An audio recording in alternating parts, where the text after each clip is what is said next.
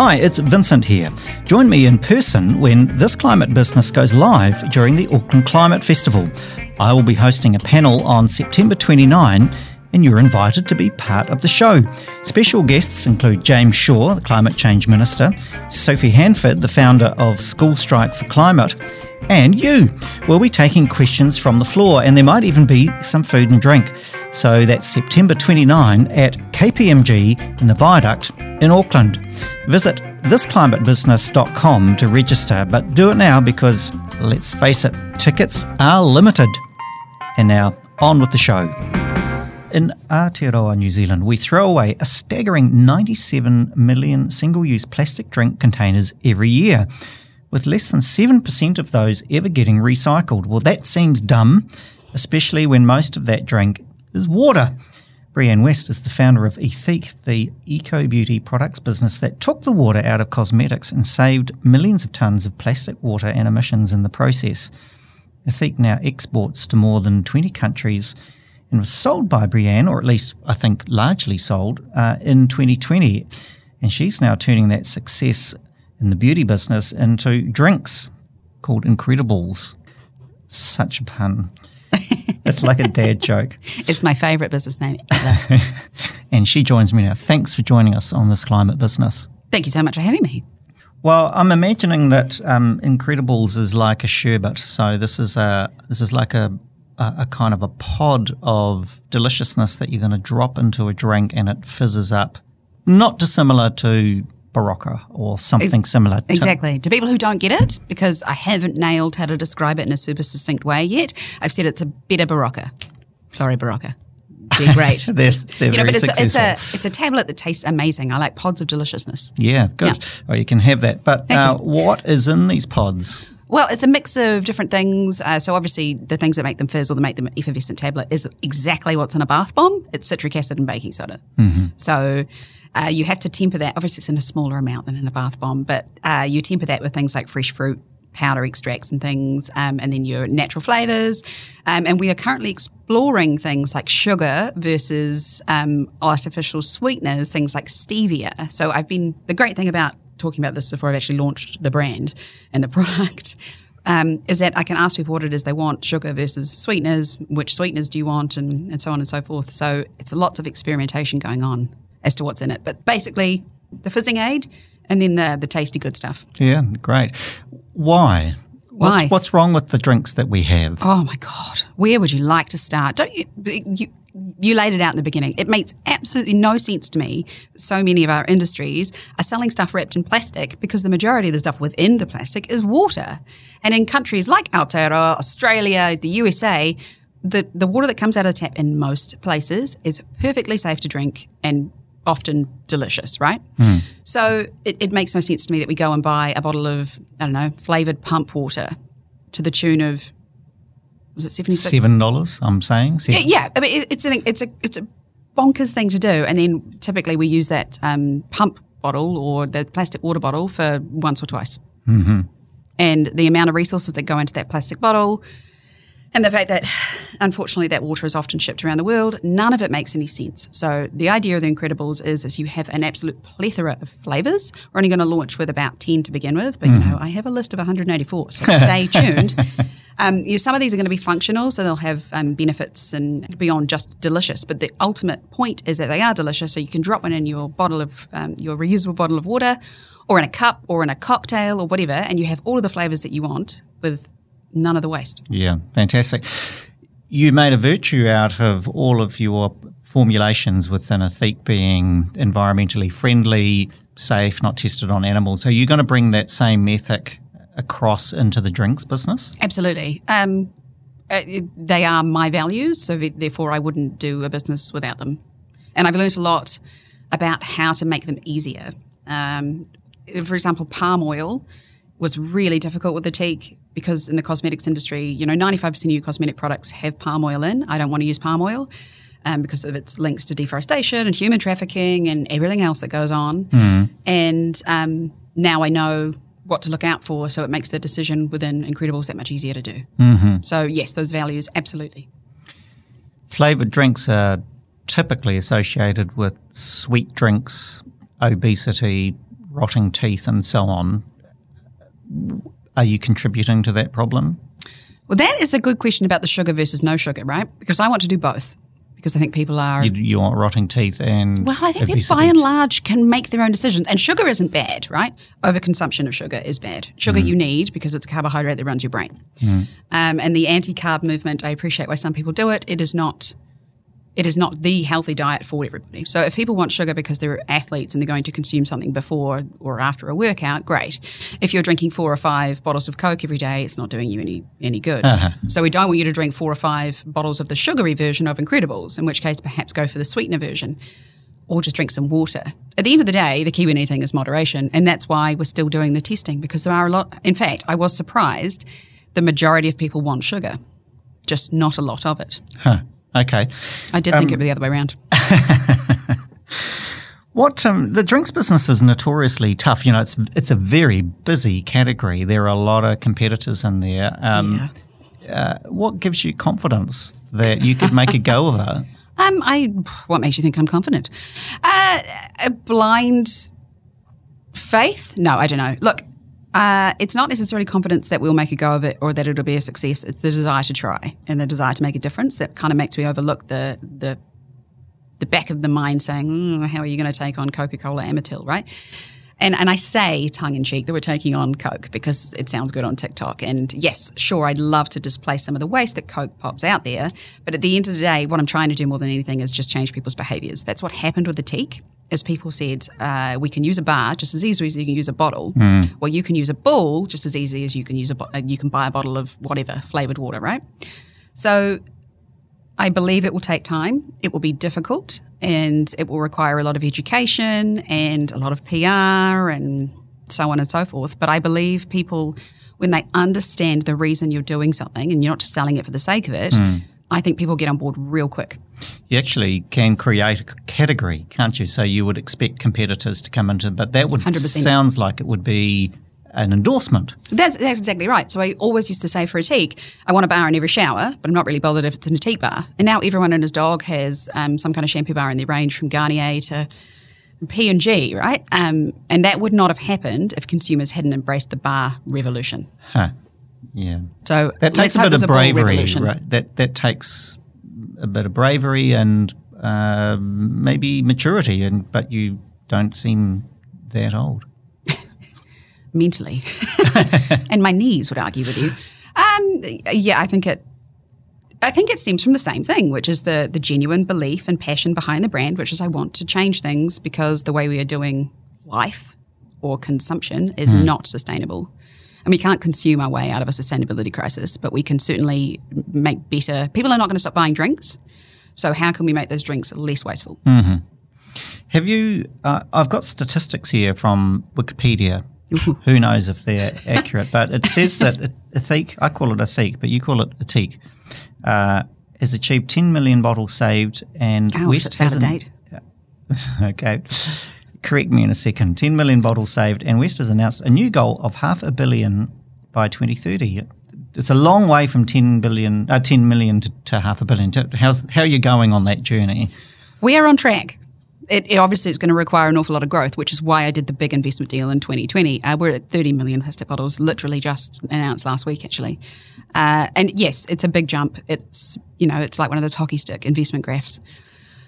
But I wouldn't have put the goal out there if I didn't think we could do it because um, corporate pledges to be like carbon neutral by 2030 and then failing it are incredibly irritating. There's something bonkers out there. Like 86% of all corporate pledges are failed, and obviously you, you never hear about them ever again. I don't want to be that. So yes, we're on track to do it. It involves a lot of investment. It involves bars becoming a little bit more mainstream and bigger in the places like the states. Tell me about that deal that you did in 2020 that was with investors. And are you, Yeah. you remain in the business? You're no longer CEO. No. So I stepped. So we did the deal in October 2020, and uh, so we had 352 crowdfunded shareholders who supported the company from Yeah, through Pledge I know, two years on. Yeah, and I would 100% do that again with Incrediballs if, if we needed to. Uh, so in 2020, we all those shareholders got bought out, and the, the earliest ones in the first tranche made a 4,800% return, which is the coolest thing because we made we paid people's mortgages off. I think that's very cool.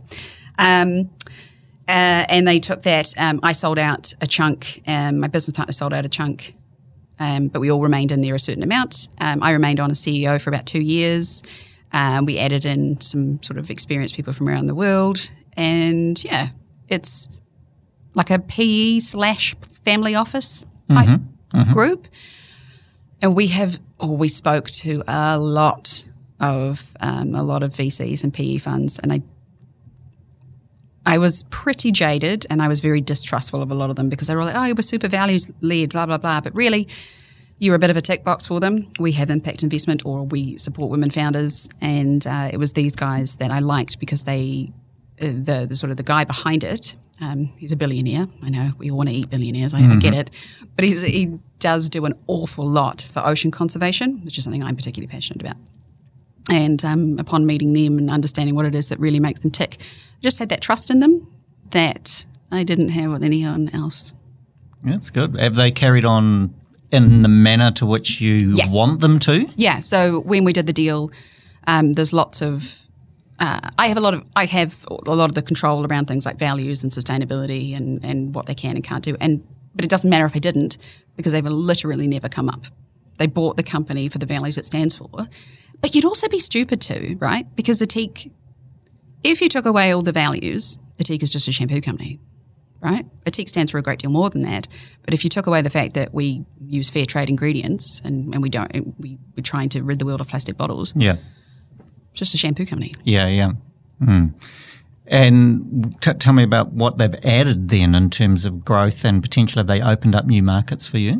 Yeah, and depth of experience. So the USA retail is very complicated. You need boots on the ground.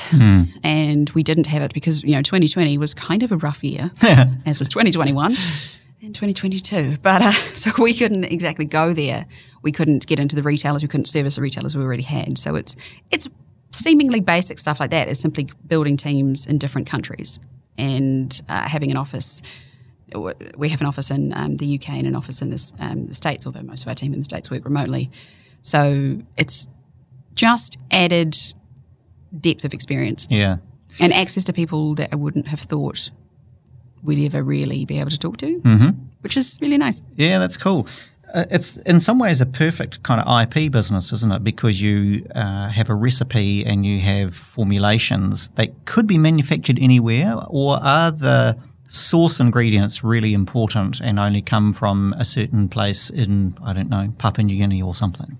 There's nothing particularly special about the ingredients that make up the shampoo. It's the sort of the additive ingredients, like the virgin um, fair trade coconut oil from Samoa and Vanu- Vanuatu, through our women's cooperatives. It's those sorts of relationships that make them a bit different. What's actually different about our bars is the manufacturing process.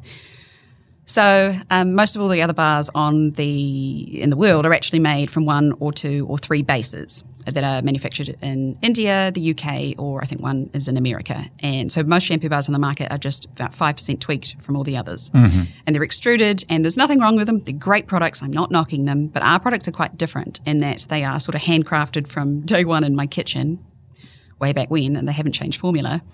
Uh, completely built from the ground up. Now I couldn't afford an extrusion machine or did I even know what extrusion was? I was using a microwave, which I set on fire loads of times, to make shampoo in like a gloop. And that's why they're square, that's why they're formed the way they are. But it turns out that process makes a really novel bar, and that's, you know, why we're the number one shampoo bar, Yeah. which is quite cool. there are many parallels with other. Uh, as you're talking, I'm thinking of Mark and Ellie Sorensen, who've started Cleanery, for instance, and same deal. You know, making formulations in their kitchen, uh, some successful, some not, but they're really now on their way and they're killing it, right? Um, Hear about them all the time, in yeah. a good way. Yeah, yeah.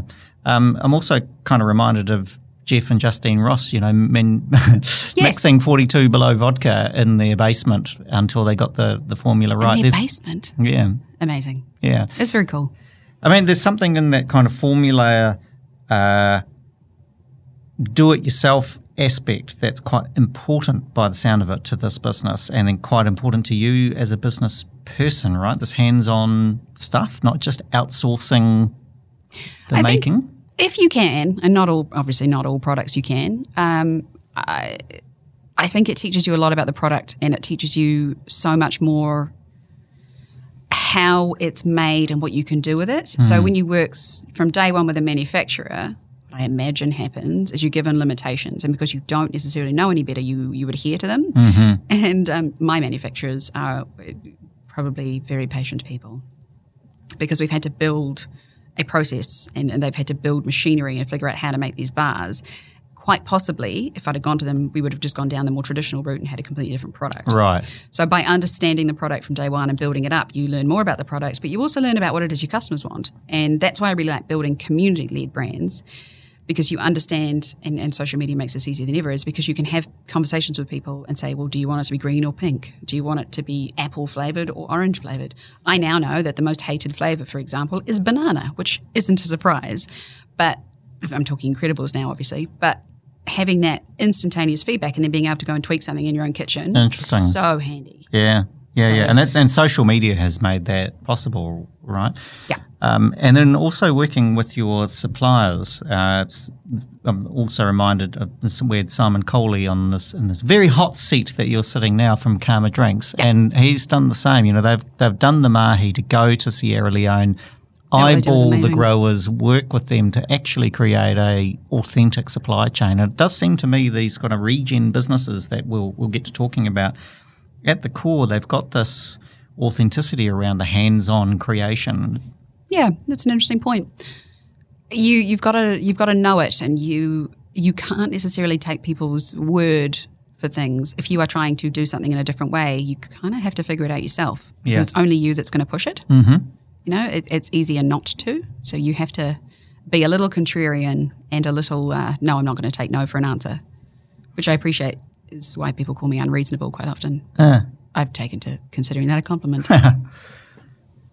lots of people have ideas for businesses and they might even go so far as to you know knock together something in their kitchen and, and make something um, you actually did it what made you different do you think i've had that question so many times uh, i think part of it is i love the creation side of things and i am a look no i'm a leaper before i've even thought about looking so i'll be you know i'll be drawing up a website before i've even created the product because I'm stupid.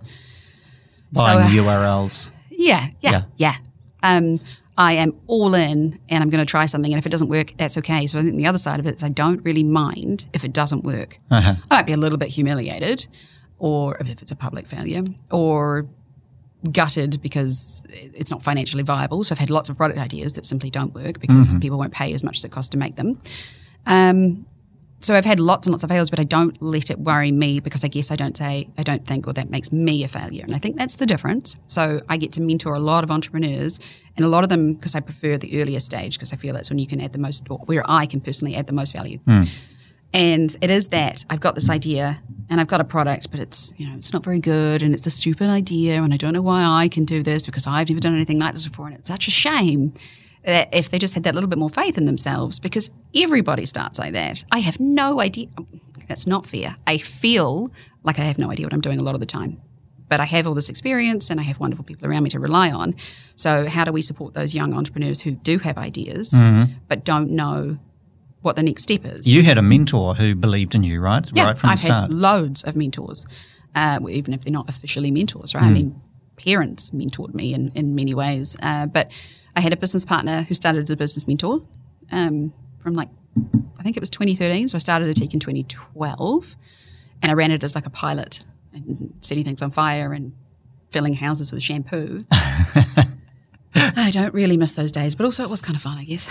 Uh, yeah, I signed um, signed up with a business mentor as part of a university competition, and then he joined me as a business partner, and um, all the way through which was great. So he was my first official one, if you yeah, like. Yeah, I mean, that's even that is quite a cool story in that not many business mentors actually then will commit to. So there was obviously something in you. Can uh, we probably need to ask him what, what was the what was it that he saw in you? Do you I've think? asked and him, in the product. Maybe I've, I've seen him talk about it enough, and I think it's always come down to the passion for the reason behind the product mm-hmm. because I don't know. I mean, this is his name's Brian. I don't know if Brian is particularly passionate about shampoo bars, but to be perfectly frank, neither am I.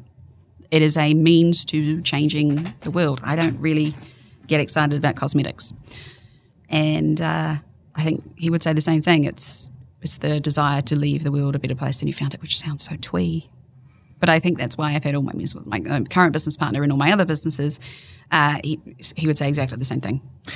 I suppose that what you're talking about is that ability to overcome the cringe and the the classic Kiwi kind of self doubt and uh, you know what do we call it the imposter syndrome to say, well, maybe it does sound twee, and maybe someone else in the world has made this thing already. I don't know, but I'm going to give it a crack. And Yeah. there's that sort of spirit of defiance. I think it's important for people to know that imposter syndrome doesn't go away. I don't think there's many rooms I walk into where I'm not intimidated. And uh, I just try not to let that feeling bother me anymore. So I know it's there and maybe it'll go away one day. My mum told me I'd stop caring about what people thought when I was 30. Well, I'm 36 now and I still care. so come on. Maybe it's 37. Maybe. Um, one question that always comes up for me with businesses great businesses seem so obvious after they've been made, right? And the idea of dropping a ball of sherbet into a drink to make a fizzy, delicious drink, it's got to have been done before, Brianne. Well, Well, what the hell? absolutely. What's going on? It has been done before. Uh, I mean, Berocca is the perfect example. Exactly. They just have a more specific point. There's lots of um, hydration drinks. So we're not going the hydration route because, to be perfectly frank, we couldn't compete. And it's not where we want to go anyway. We want to, uh, we want to target a whole different consumer who is all about the flavoured water. Yeah. But then the functional Okay. side of things is maybe you don't drink coffee or maybe you do and you don't want to drink coffee, whatever. Uh, perhaps I can have an orange and pineapple flavored drink in the morning that has that caffeine or has some kind of substitute that gives me the energy I want. You know, so there's, there's a completely different consumer. Um, but it has been done before. And actually, um, my brand designer found it a few weeks ago. She was, I think it was in Pinterest, looking for inspiration. And she found something called fizzies, which were exactly, give or take, what Incrediballs is going to be, but in the 50s and 60s. because all of the best ideas are old ones. Yeah. At the end of the day, we may be reiterating on them and, and creating better versions. But at the end of the day, the old ideas are the best. Like the, the dishwasher soap inside the shaky thing is now coming back as a way to wash your dishes because dishwashing liquid is in a plastic bottle. Um, I'm not saying all the old ways are the best. Sure, no, but, but I take your point. lots of great and, ones. and and your point is that shouldn't stop you then from giving it a crack. I mean, Yeah. you learn from the best and, and so on. I don't know what happened to fizzies. I can't see much about them online, but they were very cool. Well, there you go. I want you to bring back Tang. Oh, uh, my dad talks about Tang. Or is it Tango he talks about? Well, it could be Tango was a was a It's the orange one, isn't it? Yeah, a ta- well, I think it was a UK one. Yes. Anyway, uh, we we are diverted. Let's talk about this purpose led approach to business. So this is obviously important to you, and it's important to me too because I I think that really suggests a kind of a way forward out of this kind of messy consumerist pile of poo that we've created. Uh, what does that mean for you? Why does a purpose led business and why does it resonate so well? It's overused, but it's a business that genuinely, the critical word, values the triple bottom line people, planet, profit. And I don't mean they have a cute little sa- statement about their saving water for the world or whatever, some corporate nonsense statement. I mean that the actions they do, the products they make, contribute to that aim. So you can't sell bottled water, but then donate water to a certain company, or sorry, a charity, and then say, oh, we're better for the world because we're selling bottled water here to make money. That's not what I think a purpose led business is. Your product has to do good too. It is not perfect because there's no such thing as a perfect product. Everything has an impact, um, but you should need to be working towards doing better, and your product needs to not be actively destructive. I am quite idealistic and purist about it, and I appreciate that. Annoys some people, but I am by definition an idealist. Um, How is it different from CSR, corporate social responsibility? well, what has CSR achieved? Uh, well, it's created a lot of jobs for people in the CSR movement. Um, I'm not. Um, I'm not a, a big. It's like ESG, right? It, it- they're all just cute little acronyms people put in place. And look, there are people working within those positions who are working to change uh, big things, and, and corporates are big ships. To turn them around to operate in a much more regenerative way is a long term thing. And the likes of Unilever should be given credit for genuinely putting things in place that are trying to be better. If you want to be a truly regenerative business, you stop selling a whole bunch of stuff first. You look at your supply chain and think, who am I ripping off in my supply chain? Where am I creating deforestation? I know that they need to do that whilst ba- balancing the needs of the shareholders. In a truly regenerative business, all those three things work together. You don't have to sacrifice the planet or people for profit. Mm. There are a number of people who tell me that that is stupid, drives me insane because Ethique is a perfect example of that working.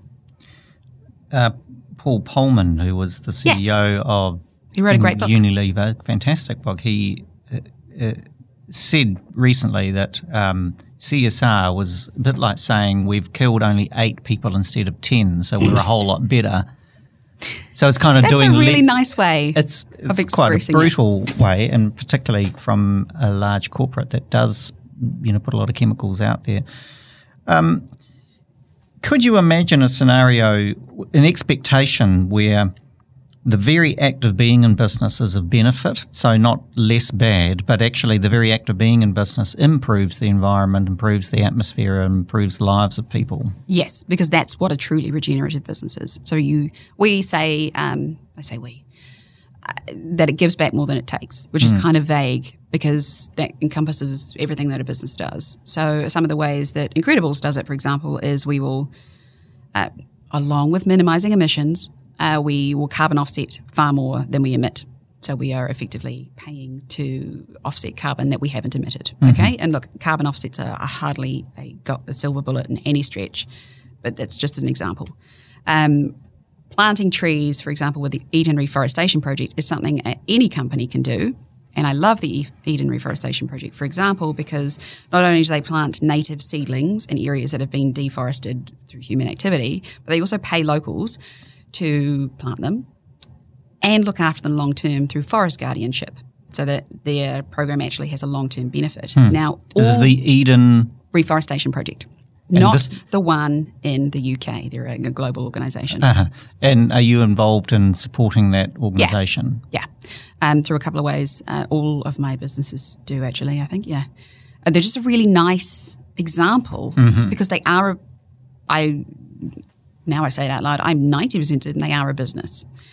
And I like charities do good work, but constantly being beholden to chasing grants and fundraising just takes that little bit extra time. Whereas if you can financially support yourself and give back to the the projects you care about, I mean that's the way forward. All business, and people disagree with me on this, but I, I believe that business should be morally obligated to be building a better world. Everything I say sounds so twee. Ugh. Well, let's test that a little bit. Let's imagine you're a petrochemical business that's got an ambition towards being a, a renewable energy company. I could mm-hmm. think of one, for instance, that's New Zealand owned yes, and quite high profile called Z.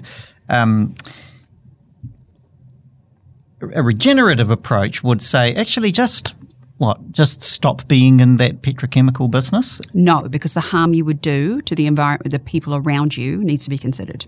Again, if you were looking idealistically, turn off all your petrol stations, but that's an absolute non-starter. The chaos that would bring, that would put people in financial hardship immediately, right? We have, not a climate scientist, we have a carbon budget to burn. And my understanding is that's about 500, uh, it's less than 400 um, no, it's about 450 gigaton. Is that right? Mm-hmm. Sounds Ish. right. Yeah.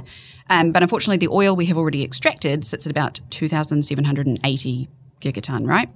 So the first thing we should do is oil companies should stop looking for further reserves.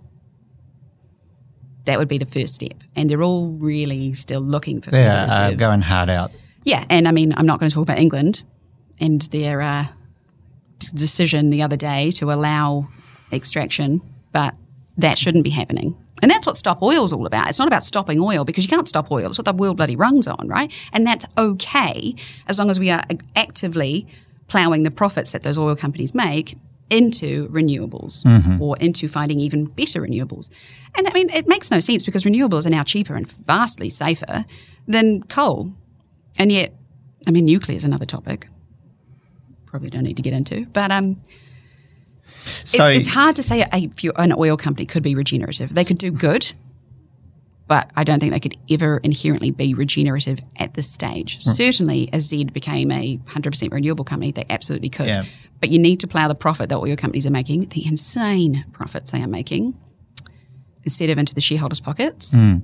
into um, So I suppose what, what I'm getting at is there's a, there's the regenerative models which you're going to encourage, and we're going to talk about your mentoring and uh, encouraging of entrepreneurs in a minute, and then and then there's the current ones that are kind of on a journey. Is it possible to be on a journey towards a regenerative business, or do you just actually have to get off the wagon? Is there a bridge between now and the future for these kind of companies? Absolutely. Yes, I think so. Uh, again, if you're looking at some of the more purist attitudes out there, no, they should not be in business. But then they also say things like there's no ethical consumption under capitalism, which I think is a way for people saying, oh, I can't do it because of the system we're in, so I'm not going to bother. There is absolutely a bridge. And actually, the B Corp model is an interesting one. So, B Corp is the whole idea that business is a force for good. Mm. Now, B Corp is about becoming a force for good. B Corps aren't necessarily a force for good, which is illustrated by the fact that um, Nescafe, for example, is a certified B Corp. Uh, but they are, I don't know the ins and outs of their assessment, obviously, but they are making steps to improve themselves. Uh-huh. You could argue they will never be regenerative for as long as they sell something that's single use. There is definitely an argument there, and I can't speak to the ins and outs. Unilever is another good example. They are trying to work towards being a more sustainable organization, not necessarily regenerative. Because in my mind, there's business as usual. There are sustainable businesses, which is where you can just carry on operating and nothing changes. And we don't want to stay where we are right now. It's not good. We want to be better. Mm. And then there's regenerative. There's probably not very many genuinely regenerative brands out there that are genuine, genuinely, I'm going to say that word, that are actually making the world a better place. Mm. That's a hard claim. But you, we, we absolutely should applaud the businesses that are doing the mahi to make it to that level. Yeah. But uh, sustainable shouldn't be the goal because we can't stay where we are. Mm. We need to be better than where we are. Tell me about the people you're working with. So I, I see that on your website you've got this um, better business uh, or business but better. That's right. Uh, yep. Which is a, a, an interesting way to call it. What when is business better and, and um, you know, give me an example of, of who you're working with or what kind of businesses you're working with. I really like to support entrepreneurs that are trying to use product and practices, business practices, to change things. So, an example actually, I had a mentoring session with you know, am I allowed favourites? Sod it, having a favourite. Uh, one of my favourite mentees, uh, so she is using waste apples to create an apple butter product, which is something New Zealand's not really heard of. So she's creating a new category out of a waste product, but the product itself is as sustainably packaged as possible. Note I say as sustainably packaged because mm-hmm. packaging by definition isn't really sustainable mm-hmm. if you're being purist about it. Uh, and she's using fruit that would already go to waste, so it's food waste, and she's providing a product that will be, you know, allergen free, um, good for loads of fiber because did you know 90% of the world doesn't consume enough fiber, which is a mind blowing statistic. I only heard about TikTok of all things. And um, but she a also great wants, source of knowledge, TikTok. I love, I don't care. I love TikTok. I learned more on TikTok than I ever have before. School taught me nothing. um, and she's using that product to then also then run a very community based organization. So she's running community days and she's trying to build back the faith and the, the happiness within a community that's had a bit of a hard time, right? And also supporting orchards in the Hawke's Bay. Mm. So she is using mm. every facet of her business to make the world a better place. There it is again. Mm. Uh, but she's just selling an apple butter. So businesses don't have to be doing some massive world changing product in order to make a difference. Mm. Is that yeah? It makes sense? makes a lot of sense. And that, that's the kind of, of entrepreneur I love to support. There's another, there's a cleaning company that uses a product that literally evolves, changes into water and oxygen. It's hydrogen peroxide because it can be used for an absolute multitude of uh, cleaning, mm. plant care, so on and so forth. And again, they are using the way they use business, uh, they do business to provide fresh water to developing nations. The difference is their product. I, I, I, guess if you if you truly think about it, the difference is that their product does good as well. So you need to think about all your business practices, and I'm not saying you need to do them all at once because it's a journey, and you should pick one thing and make that better, and then pick the next thing and do that. If you try and change everything to be better at once, you're not going to get anywhere. But you need to be looking at things like paying a fair a living wage mm. to your team and mm-hmm. wherever they are. You need to be supporting your. I think the biggest change all businesses can make is look at their supply chain. Can they make the supply chain fair and sustainable and everything else that it needs to be? Because imagine the difference you would make. The fact. Oh, it annoys me. And it came out, um, the World Vision report a couple of weeks ago was right about child, child labour in uh, most industries in the, in the cosmetics ingredients world. Yeah. Like cocoa, for example, they can earn less than a dollar a day for a product that sells for hundreds of kg. I know, I buy an absolute bucket load of cocoa butter from a fair trade source, to be very clear. Uh, we're talking about um, they're making a lovely comparison with the child labour that was creating the sparkles that you put on your skin. Mica, yep. Yeah, uh, it's a lovely contrast. So um, let's run through those things. So um, ma- making sure there's no slavery and exploitation in your supply chain, Which Pre- is hard. pretty Pick one ingredient at a time go through the process. Yeah. Yep. What else? What else is on your on your hit list of regen priorities? Also, where is your ingredient sourced from within that supply chain? So, uh, if you're going to use palm oil, for example, and there's also a lot of there's a lot of nuance in the palm oil conversation because if we switched all our palm oil to coconut, it's four times less efficient per hectare of bloody uh, trees. So it's actually worse for the environment. But how is it we are producing the palm oil? Are we locking farmers into like an indentured system where they have no choice to get out? They could simply slash and burn their, their native forests around mm. them, right? So, where is the ingredients that you're sourced? Where where are they actually sourced from? Not just the whole slavery-free thing. Uh, so that would be the pick from supply chain. Packaging is another one. Now there is no such thing as a per- perfect packaging. There is an awful lot of exciting development in the material world, materials world. Um, like there's a there's a great company we've been talking quite a bit to called Notpla or Not PLA in England who have just won award after award after award, including the Prince William thing. I don't remember what it's called. The Earthshot, that one. And they make, I wouldn't call it plastic, but they make a plastic alternative out of algae. You can literally eat it. A couple of years ago, they went viral on Facebook because they were giving people the London Marathon globs of water to eat that you may or may not remember. That's Yeah. them. Yeah, neat. So there's lots of exciting stuff going on in the materials world. How can you make your packaging better? And lots here in New Zealand. We've had, for instance, we've had Compostic on the show. Yes, yes, John's great. Should Amazing. John. Yes, John, that's right. Making uh, in, um, cling film out of, um, it's like a version of a PLA. Yes. Uh, yeah. Yeah. Um, yeah, lots lots of examples of um, in, exciting things in You've got packaging. Econic in Hamilton. Yes. Who produce a compostable foil for coffee and crisps and things. And a lot, you have to be careful with the compostable packaging because so much of it is industrial, industrially compostable, and Yes. obviously that's not really how it works. You want home compostable, but I'd like to think that we're getting there. The problem is, of course, the plastics industry is expecting to make thirty percent more plastic by twenty thirty. Right. Uh, anyway, let's, we're ripping through the list. So we've got um, supply chain issues, we've got packaging issues. What else? and also the packaging issues, also end of life. So how is your consumer going to dispose of it at the end? I believe, and I know I'm, I'm argued with here, I believe that businesses need to think about the entire life cycle of the product, including what will happen to the packaging at the end if they sell it. If like Mars recently, who have now created a paper ba- um, a paper thing for their Snickers bars or Mars bars, I guess, uh, but it has a plastic lining, which has immediately made it unrecyclable in New Zealand. nice one, and it's made out of paper, which uses more resources to make than plastic. Yeah. So they've actually made a worse option. So they need to consider where we're going to sell this product. Therefore, what is the packaging we're going to make? And yes, that's annoying if you're a multinational product uh, company, but that's how it works because you're making money off this. If you're making money off polluting, you look after it. Well, while we're on life cycles, I suppose you would include scope three emissions as well, wouldn't you? Like, what, Mm-hmm. Absolutely. What, what is the entire footprint of Well, scope four is now becoming a thing. What? Right? Yeah. So scope four is the idea of what uh, is the carbon emissions your consumer emits using the product. So I was listening to the head of sustainability at L'Oreal a couple of months ago, actually, and she was talking how they're thinking about scope four because the majority of L'Oreal's carbon emissions are actually in the heating of the water that people use to shower. Scope four isn't even in most companies' scope. Right? They're still looking at scope three. Yeah. Um, but scope four is interesting. Are we going to have to think about that? And I think in an ideal world, yes, businesses should think about that and how we are going to minimize that. But also, when it comes to something like water heating, is that a business responsibility or is it a government's responsibility to ensure that the country is renewable? You know, it begins to get very grey. The whole thing is grey. Well, it, it's kind of that's the point of stakeholder capitalism is the it's blurry, Yeah, okay. right? If it was shareholder capitalism, it'd kind of be easier. Hmm. Like we pollute someone else's problem, we're making money for our shareholders. There's an elegance to that, and this this regen world that you're talking about, it's blurry, it's messy, but it also feels like the adult thing to do.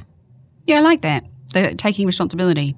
And maybe that's a really good point because I think people get a little bit cross when I have these discussions, um, particularly on TikTok, because there is no black and white answer. Mm. So I, I, did a video the other day about how um, a lot of the plastic that ends up in our oceans that comes out of the seven rivers, a lot of it actually places, um, 85% of plastic is exported from Europe, for example.